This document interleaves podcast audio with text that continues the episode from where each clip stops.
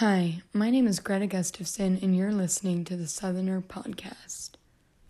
Following the leaked Supreme Court draft opinion that could possibly overturn Roe v. Wade, the 1973 court decision that legalized abortion nationwide, shockwaves were felt across the country as many took to the streets to protest the possible ban on women's reproductive freedom.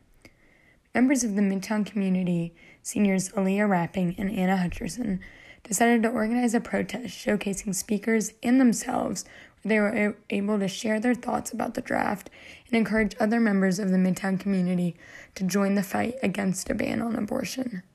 We are the people who will be most affected by what is going on right now. Not the people making these decisions, not even our parents who have already had children, but us.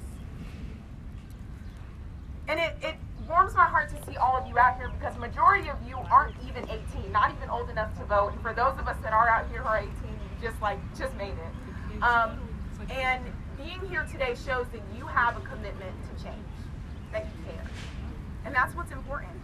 Rapping wanted to organize the protest because she felt, as a woman whose rights are being threatened, it's her job to do something to raise awareness and hopefully inspire others to join the fight as well it was really important me, for me to organize this with Anna because I feel like a lot of times as young people we we're a little discouraged to participate in civic engagement because we feel like well we can't vote so there's not really much more we can do. So kind of just to you know show people at our school and, and around our age that you too can share your voice share your opinions and be a part of the cause. And I really brought um, wanted to bring the two speakers to kind of show like their organizations that you can help support um, and if you support those organizations you're playing a role in making Similar to rapping, Hutcherson wanted to organize the protest as a way to raise awareness, but also to use the platform she has as a way to help fix the issue, no matter how small the impact. Like I heard about the decision, the decision, and it was like, oh, someone should really do something about this. Like this is impacting so many of us, and it was like, oh, I could do something about it, and just like I like to try to fix things in the world because there's so much wrong with our world. It's like doing this is just important to me because like I don't want to be someone who's complicit in this kind of stuff.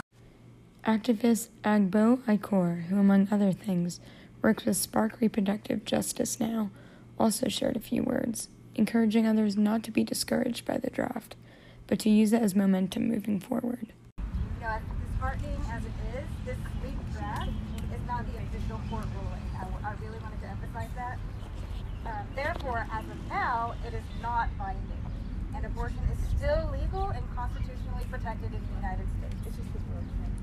Though we don't expect the official ruling until this summer, this draft does include rhetoric that points to the Supreme Court, making it a lot more difficult to access abortion, which will lead to increased surveillance, criminalization, and policing of those who choose to end a pregnancy with a disproportionate impact and focus most marginalized among us. I'm talking about black folks, undocumented folks, poor folks, those who are already subjected to undue state surveillance. Feminist Women's Health Center Executive Director Kwajelyn Jackson joined Rapping and Hutcherson to share a few thoughts. I'm really grateful to be in front of you and to see you all's interest in this issue. But what I'm going to ask for you to think about is if abortion is the thing got you to come out this afternoon, if it was the only thing that really sparked you to feel like something needed to change, I would challenge you to deepen and expand that interest. Just like the speakers who spoke before me, Aaliyah and Agbo, this is an intersectional issue. Abortion access is just one part of a broad reproductive justice framework. We want to fight just as hard for people's ability to terminate a pregnancy as we fight for people's ability to have a safe and healthy pregnancy yes. and to be able to parent the children that they already have. Every part of our humanity is at stake when policymakers try to intervene in our ability to make choices for our own lives. Junior Nisha Ball decided to attend the protest because she felt as a woman it's her job to fight for other women and herself to have the choice on what to do with their bodies. It was important to me to come here today just to show my support for women's reproductive rights. Um, Roe v. Wade possibly getting overturned in the Supreme Court is a really scary notion, especially since most of us are young women here and these decisions are going to be affecting us. Ball also saw the protest as a stepping stone to more meaningful action to help protect women's rights and hopes that more people are aware and willing to take action within their community.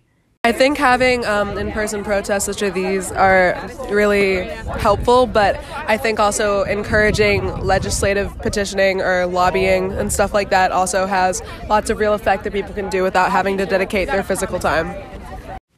Senior Brady Stropel was one of the few men present at the protest and thinks that as a man, it is his job to educate himself and stand up for those facing obstacles.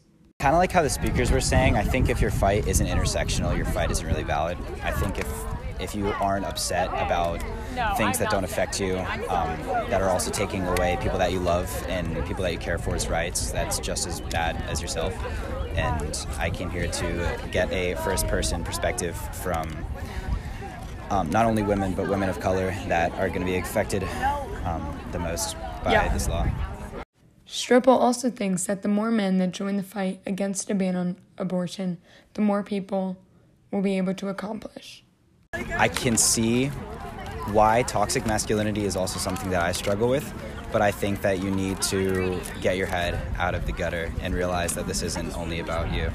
Yeah.